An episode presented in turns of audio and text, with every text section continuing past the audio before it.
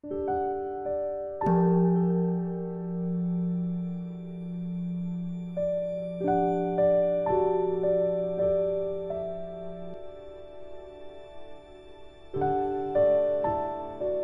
家好，很开心又到了我们一起学习广论的时间了。你们会不会觉得我每次讲都说我很开心？到了一起学习广论的时间，都是在重复。我是表达我内心的真实的感受，很开心的。然后你们有没有开心呢？那么，如果听法前的状态，就是没有很开心或者很希求，大家知知道怎么调整吗？那我问大家一个问题：在文法胜利里边有一个跟止观乐相符顺的一个想，叫什么想？是叫无罪想吧？然后说能得彼二之因止观乐故，所以做无罪想。当我们有的时候过分的陷入平常的生活的一些是是非非之中，那对于听法会羡慕起好奇心的时候，要要拿出五分钟或者三分钟的时间，呃，思维一下文法胜利。你们还能想起来文法胜利怎么思怎么思维吗？以吉想，以无想听闻正法，对吧？那么是在广论的多少页呢？你们能找到吗？十六页，第几行？第三行。那么原文广论原文怎么说呢？还记得吧？说父子应如菩萨地说，须无想听闻正法，为呢佛出世即很难遇，七法亦然，由稀贵故，做什么想啊？做珍宝想。那么时时增长具生慧故，做什么想？做眼目想。由其所受智慧眼目能见如所有性及尽所有性，做什么想？做光明想。于究竟时能与涅盘菩提果故，做什么想？做大胜利想。那现在亦能得彼二之因，止观乐故，做什么想？做无罪想。说做事思维即是思维听闻生利，注意哦，它是。思维，解释一下这一段，就像菩萨地中所说的，要怀着无想来听闻正法。那大家可以观察一下自己有没有怀着无想呢？甚至说一想都没有，还是有有吉想。第一个是有想要听法的时候，就想到佛佛恩啊，还有佛出世，说极其稀有。那么佛说的法也是极其稀有的。稀有，由于稀贵的缘故，升起了如珍宝相。这个珍宝，大家可以想想，就是你自己有一个稀世的珍宝，然后那是什么？你多么珍惜这样的一个机会。那第二个想呢，就是它能够实时增长具生慧，就已有的智慧，由于听法的缘故，它一直在增长，一直在增。这个智慧呢？所升起的这个智慧，就像眼睛一样，如眼目一样，像眼睛一样能辨取舍。有了眼睛，就知道避开危险处，去走在安全喜乐的地方。所以呢，就是这个慧力啊，是告诉我们正确的取舍，而好的持戒。第三个呢，说既有所获得的慧眼，能够照见如所有性及尽所有性，所以升起。如光明相，如所有性是什么？是空性。尽所有性是什么？就是除了空性之外的非空性的法。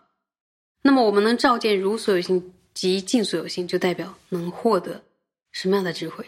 一切变质，照见一切法。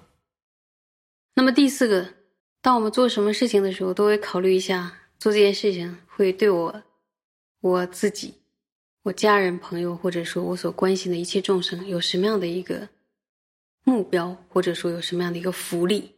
那么文法呢？就是第四点，最终能够带来涅槃的解脱境界，还有以及一切变质的大菩提果位，因而升起大胜利相。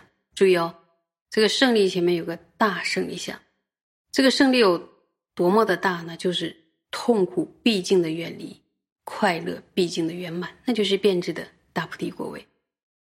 有听法哦，将来会成那样。那么啊，最终的目标是那样，最终我的生命由于文法的原因会得到那样的胜利，那么大的胜利。那么现在呢，就是第五个。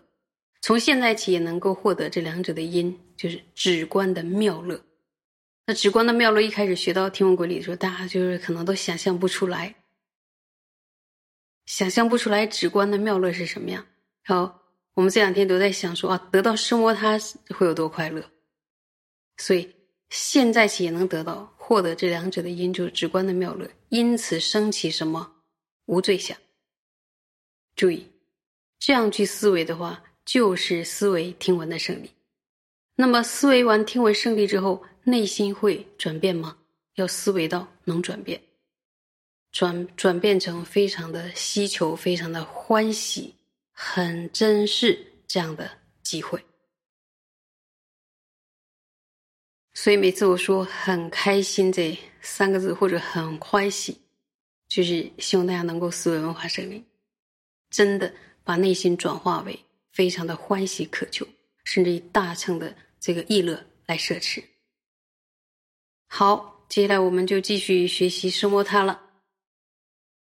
请大家翻开《广论》三百八十四页，倒数第三行，然后《广论》校订本是一百零八页第三行，请大家跟我一起看原文。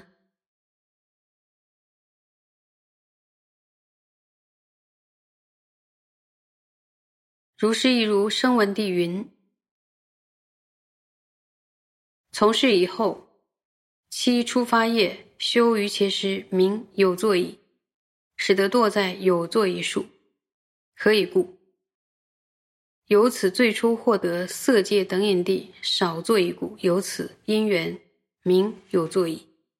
言等引地者，是上二界地之异名。那么这一段是在讲什么呢？就是像。声闻地中说的，说其后初夜行者的于切是，便是具有作意，进入了名为具有作意的这个行列。说为什么是这样呢？因为由此初步获得了色界等引地下等作意，所以名为呢具有作意。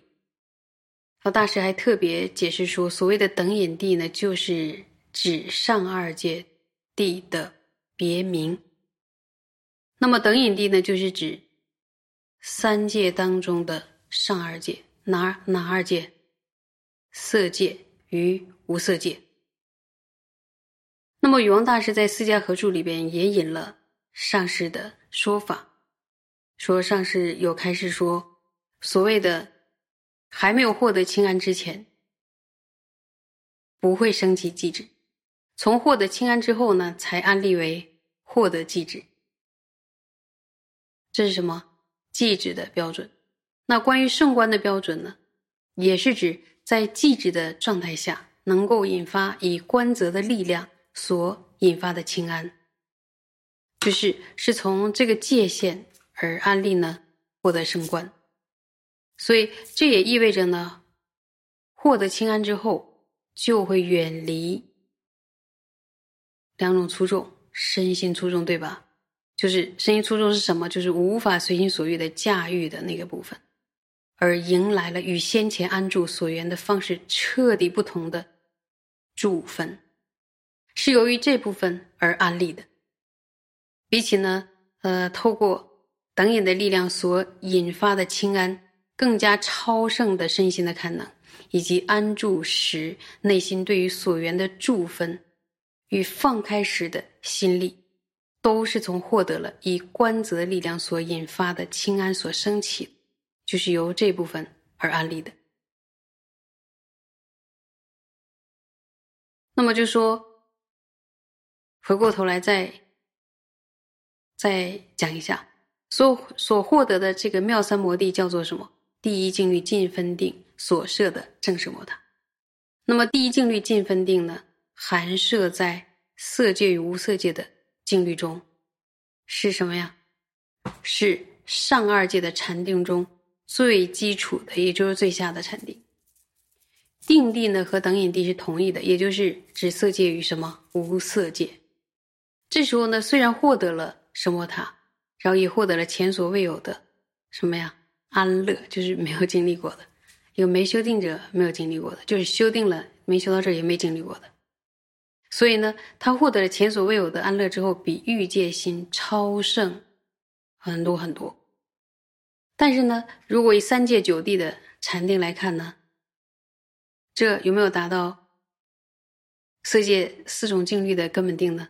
还没有达到色界四种境律的根本定，以及呢无色界四种禅定的根本定都没有达到，只是呢被色界第一境律所设的前行而已呀。再说一遍，只是被色界第一境律所设的前行而已。开始我们是很开心的，对不对？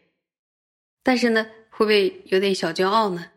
那如果我们明白了这一点的话，就不会因为得到了正圣摩他，也就是获得了第一境律位置定，然后而升起骄慢心，因为后面还有好多好多要修的。但是呢，能达到正圣摩他，也是我们拼搏达到一个高度。然后希望呢，我们要从现在开始发心，然后慢慢的去。能够修成这样的寂止，然后用这样的寂止呢，去证空性，去成就无上菩提。谢谢大家。